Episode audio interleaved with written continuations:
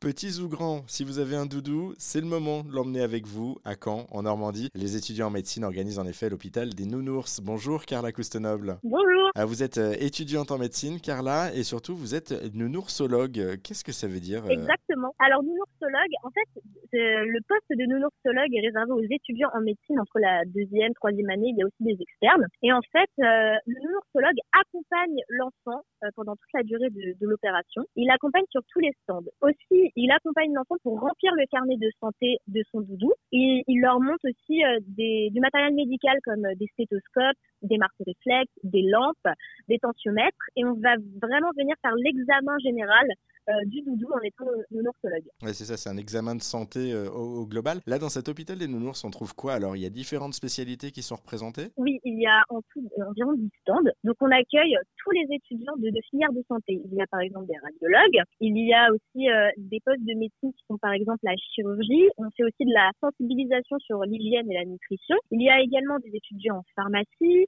en IFSI, en dentaire, en kinésithérapie.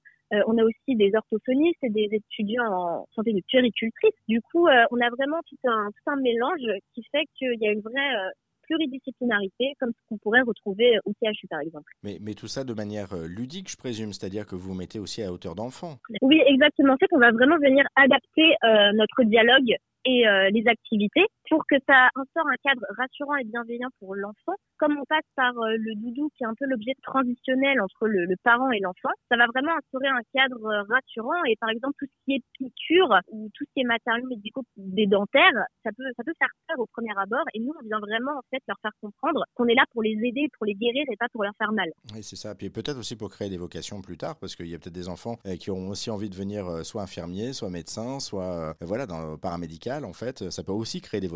Exactement. Euh, en fait, on leur montre tous les métiers qui sont disponibles dans la santé et ça peut entraîner des vocations euh, chez certains. Souvent, quand on pose la question, bah, qu'est-ce que tu feras plus tard? Eh ben, on retrouve euh, un des métiers de santé qu'on a présenté. C'est très marrant. Et en fait, on essaye de faire passer le message que tout le monde peut devenir médecin, tout le monde peut devenir sage-femme. C'est vraiment très très ouvert.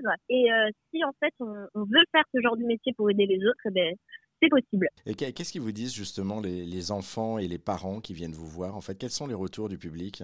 Eh bien, euh, les parents ont beaucoup de questions euh, notamment vis-à-vis euh, de, de, la santé de leur enfant. Est-ce qu'il y aura moins d'appréhension après quand ils iront chez le médecin? Et souvent, ça plaît beaucoup parce que justement, il y a un vrai avant-après. Les, les, enfants qui peuvent avoir peur justement de la blouse blanche, eh quand ils sortent de cet événement, ils sont souvent beaucoup plus rassurés et beaucoup plus à l'aise vis-à-vis de tous les soignants. c'est ça, c'est qu'il y a quand même un, un, gain effectivement que vous avez pu mesurer euh, par rapport à ça. Mm. Il, y a, il, y a, une peur en fait à la base qui est faite. vous parlez de blouse blanche, hein, mais c'est la, la, peur du, de quoi? D'avoir mal en fait qui prédomine en général chez les enfants? Oui, parce que bah, le, médecin, par exemple, il est vraiment euh, représenté comme euh, très détaché, euh, peut-être des patients au premier abord. Et en fait, nous, on essaye justement de faire passer le message qu'on est là en fait pour les écouter.